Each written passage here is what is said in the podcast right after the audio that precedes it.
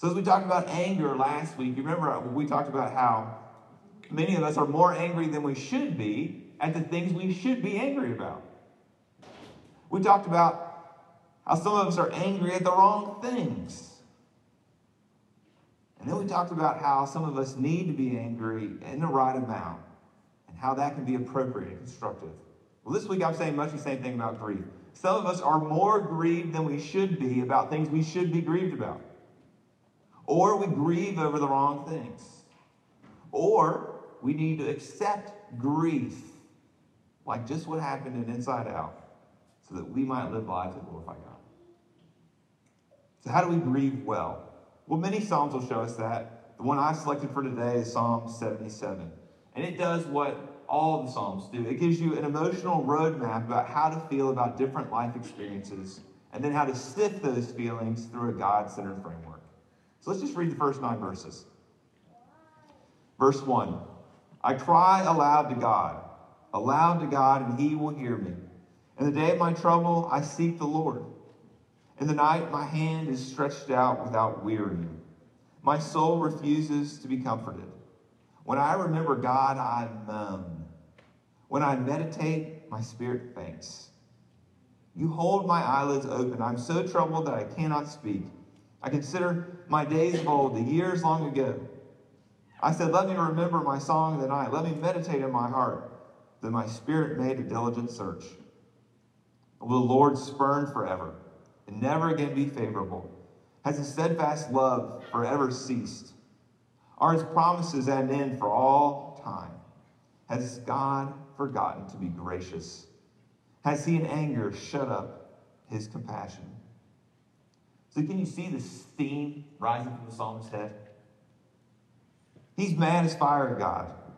It's God who keeps him from sleeping. It's God who torments him. It is God who has abandoned him. It's God who has left him to twist and turn in agony in his bed at night. But even though he's praying with great, with great persistence, his trouble just won't let up. And eventually, it leads him to express his frustration with God who's not met his expectations.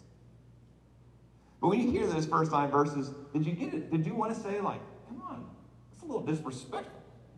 That's not how you talk to God. You see it in his tone, you see it in his words. But I want you to notice something in those nine verses.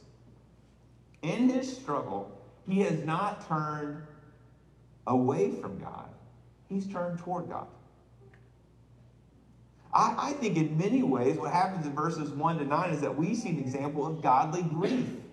See, what godly grief does is it asks, it shouts, it struggles, it cries to be heard in heaven. But on the flip side, ungodly grief says that prayer won't do any good. Ungodly grief says God's not going to help me. Ungodly grief refuses to embrace loss. Ungodly grief refuses to dream or hope or to move with courage towards what we will one day become in heaven.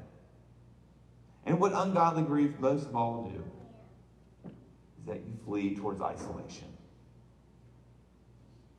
So the key in grief is to turn to God with all honesty. You can't be afraid to come to Him with all your messiness and your grief.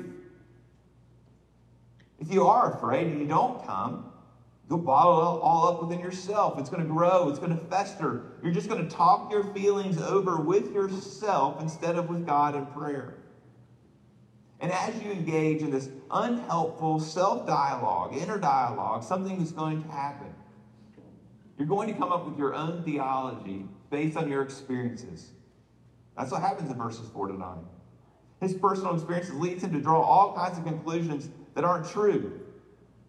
Like he says, there, there will be no favor, no love, no hope, no grace, no compassion for him from God. That God must have rejected him. And the psalmist is just doing here what we all do. We look at our circumstances, and then we interpret them to make meaning about who God is and who we are. So when you're in a season of suffering that's prolonged, you can begin to come to some conclusions about God that might not be true. See, here's what happens when we're in pain. When we suffer great loss, it's like you pick up a magnifying glass, and the only thing you're willing to look at is the thing that hurts in your life.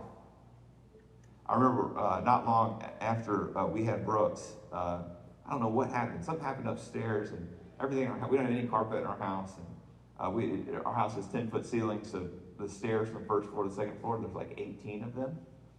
And Jenna was bounding up the stairs. I don't know, so, so something must happen to the kids, and she stubbed her toe, like her big toe. Uh, and it was bad. Like she, she, it was really hurt, hurting her. And then she laughed about it a couple hours later. She's like, I can't believe my toe, my toe. I, I just had a baby, and my toe hurts more than I've hurt in the last several weeks. And that includes labor and delivery. My toe hurts as bad. But if you just stubbed your toe, you broke your big toe, you might be in horrible pain, maybe the worst pain in your life. But if you were to look at the health of the rest of your body, you might find that you're tremendously helpful, healthy. The reality is you're fine overall, but you're just in pain. And same thing when we go through suffering. We can't think about anything else but our pain.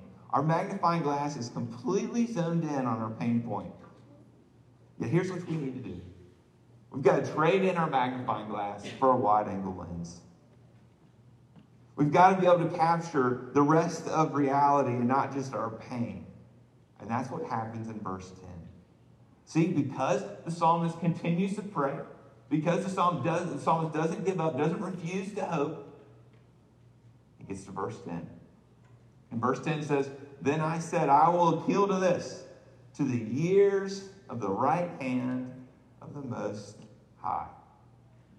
Now, this is the second time the psalmist has used his memory. The first time goes back in verse 6, but it was unsuccessful. But in verse 10, remembering produces real fruit. And I, I think that speaks to the process of grieving. There's no formula, it's not automatic. You can't just say, I'm going to remember the Lord. And it's going to take immediately. It's going to take some time. It might take days or weeks or months or perhaps even years between the first attempt to activate hope by using your memory and the time by using your memory to activate hope a second time and it actually works. But here's what helpful memory does it wants to go back to some time in the past to remember God's promises and his deeds. Think about God's promises. God's promises are what we see as his future grace promise, something's going to come in the future. And his deeds are objective evidence of his past grace. So if you need grace today, if you need grace in the present, then you're going to need future grace in God's promises, and you're going to need past grace from his deeds. And that's what we see in verses 11 and 20.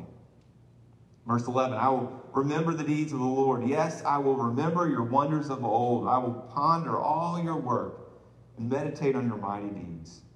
Your way, O God, is holy. What God is great like our God? You are the God who works wonders. You have made known your might among the peoples. You, with your arm, redeemed your people, the children of Jacob and Joseph, Selah. When the waters saw you, O God, when the waters saw you, they were afraid. Indeed, the deep trembled. The clouds poured out water. The skies gave forth thunder. Your arrows flashed on every side. The crash of your thunder was in the whirlwind, and your lightnings lighted up the world. The earth trembled and shook. Your way was through the sea, your path through the great waters, yet your footprints were unseen. You led your people like a flock by the hand of Moses and Aaron. Does this sound like the same dude? I mean, all of the language of verses 1 to 9, when he's angry at God, he's expressing his grief, his loss, how hard his life is, his suffering, his pain. And now you see verses 11 to 20.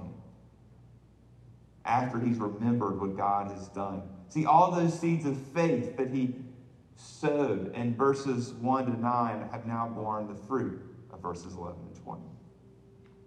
See, look at verses 1 to 7. You have your Bible open or it's on the screen. If we were to walk through there real closely and count the number of first person pronouns I, me, my. I, me, mine. Here's how many you would find in verses 1 to 7 17. All right, take the last seven verses of this psalm, verses 14 to 20. And if you were to count how many times you see God referred to, guess how many you would come to? 17. See, here's what happens. He takes out the magnifying glass, he gets honest about his pain, he trades it in for a wide angle lens, and what comes into view is God. And maybe that's what you need today. Maybe what you need today is that you need to get your magnifying glass and you need to locate your pain point. You need to pray an honest prayer like the psalmist did in verses 1 to 9. You can't be afraid of all the messiness that that'll bring. Then you need to set your magnifying glass down. And you need to put on your wide angle lens and see what comes into view. And for God's people in the Old Testament, what comes into view in the wide angle lens was the Exodus. What you see in verses 19 and 20, it says this Your way was through the sea, the Red Sea, your path through the great waters. Remember, God parted the waters. Yet your footprints were unseen. You led your people like a flock by the hand of Moses and Aaron. See, here's what the psalmist is saying God went through the waters first. He led them like a shepherd in the desert before they got to the promised land.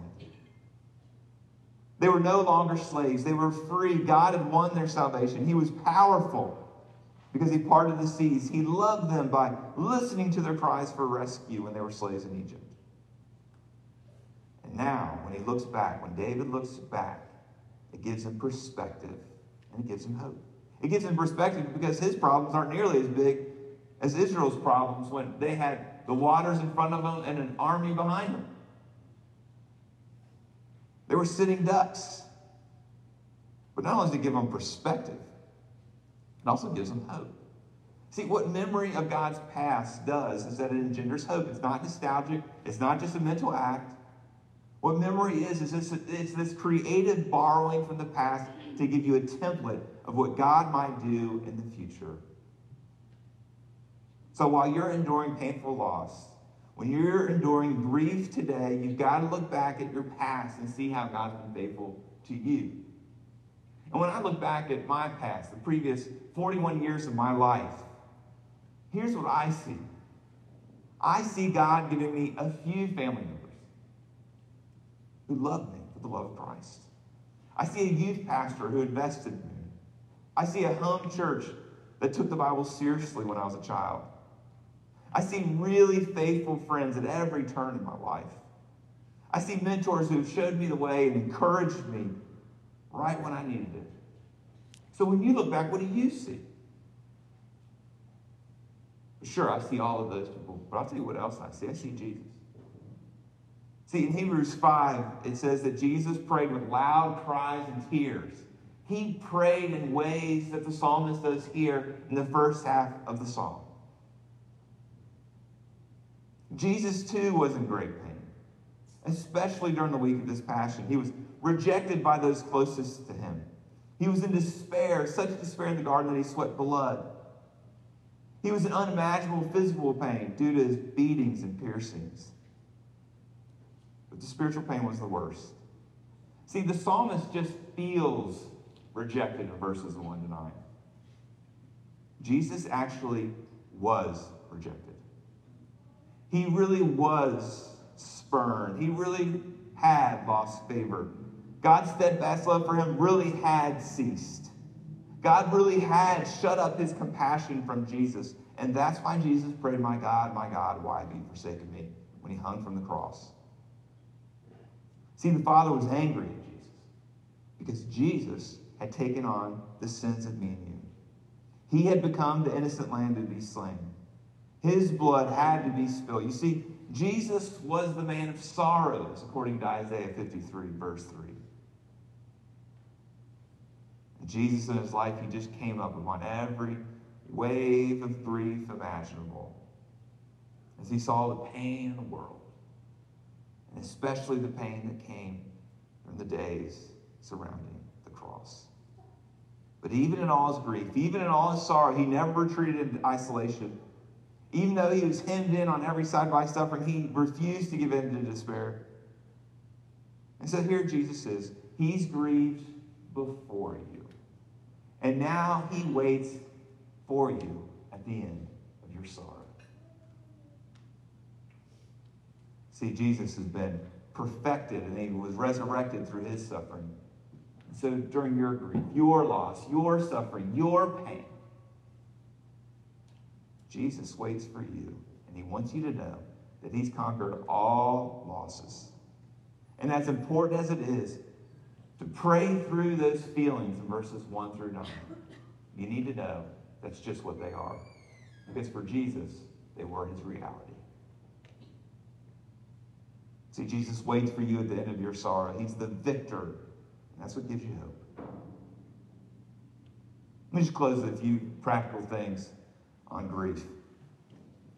If you're in grief, if you've lost a loved one, if something really hard has happened uh, to you, that you've experienced great loss, something that you uh, were really bonded with, a, a person or a thing, and now it's gone, you've got to realize that there's lots of different emotions you're going to experience, but beneath all of it is grief. Many people would say uh, that the stages of grief, you know, you've heard of them, that they're uh, mostly untrue and they're unhelpful. See, what really happens during grief, if you, you, display anger one minute, sadness the next, then you go back to anger, then you start laughing, then you get angry again, then you get sad. You jump around like crazy. And when you know someone who's lost someone or something dear to them, you've got to be ready just to ride the waves with them. Because they need you to respond with care and concern and when you're operating from a framework of grief, you can do that regardless of their emotional state in the moment. Another tip if you're grieving, you need to see that all your emotional experiences are signaling to others and to God, I need you, and I'm hurting. Many times we're embarrassed. We don't want to burden other people. But when that happens, you're isolated. You're keeping yourself from the care that you legitimately need. Even though I know that, that emotional responses during grief are so varied, if you could just present as sad, people will respond intuitively with care. See, grief is like a wound, and the instinct is to respond with compassion to those grieving. Last thing Hope is more than a concept or a feeling. It's practical and it gets real tangible when caring people are present. See, what caring people do is that they incarnate hope. So when you know someone who's lost a loved one, just hang in there. They'll get lots of texts, lots of phone calls, lots of flowers for about two weeks, and then it's over. What happens is that pain lasts for years. Here's what you can do. You can just, in your calendar, set anniversaries for the people's loss that you're close to. You can set your calendar for six months out from the tragedy, from the loss of a loved one, someone you know.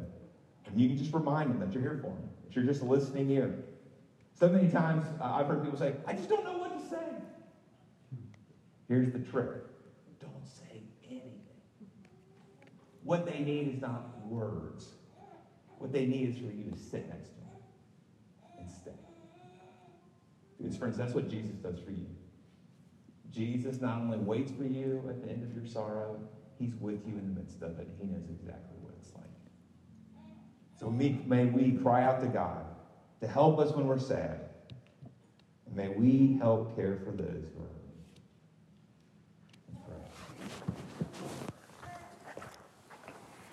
Father, this is so hard for us. Lord, we have in many ways been taught that just to keep things positive, to be upbeat.